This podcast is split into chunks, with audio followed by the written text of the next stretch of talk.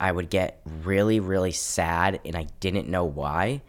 The way I explain it is there was like this really big black lump in my chest that just weighed my body down and just made me feel horrible and I didn't know why. And so when I would get sad like this, I would just I'd cry and I would follow my mom around because if I was miserable, she was gonna be miserable too. At the end of seventh grade, at four o'clock in the morning on a school night, I don't know why I was up, but I was. I was on Wikipedia and I just Wikipedia'd the word gay. And I was just kind of looking around, seeing where that would take me. And it took me to a page, and there was this word transgender. And so I clicked on it to go to the link for that. And I read what transgender was, and I was like, oh, this is it. This is what I am. So at first, I was ecstatic. I was so happy because I finally connected myself.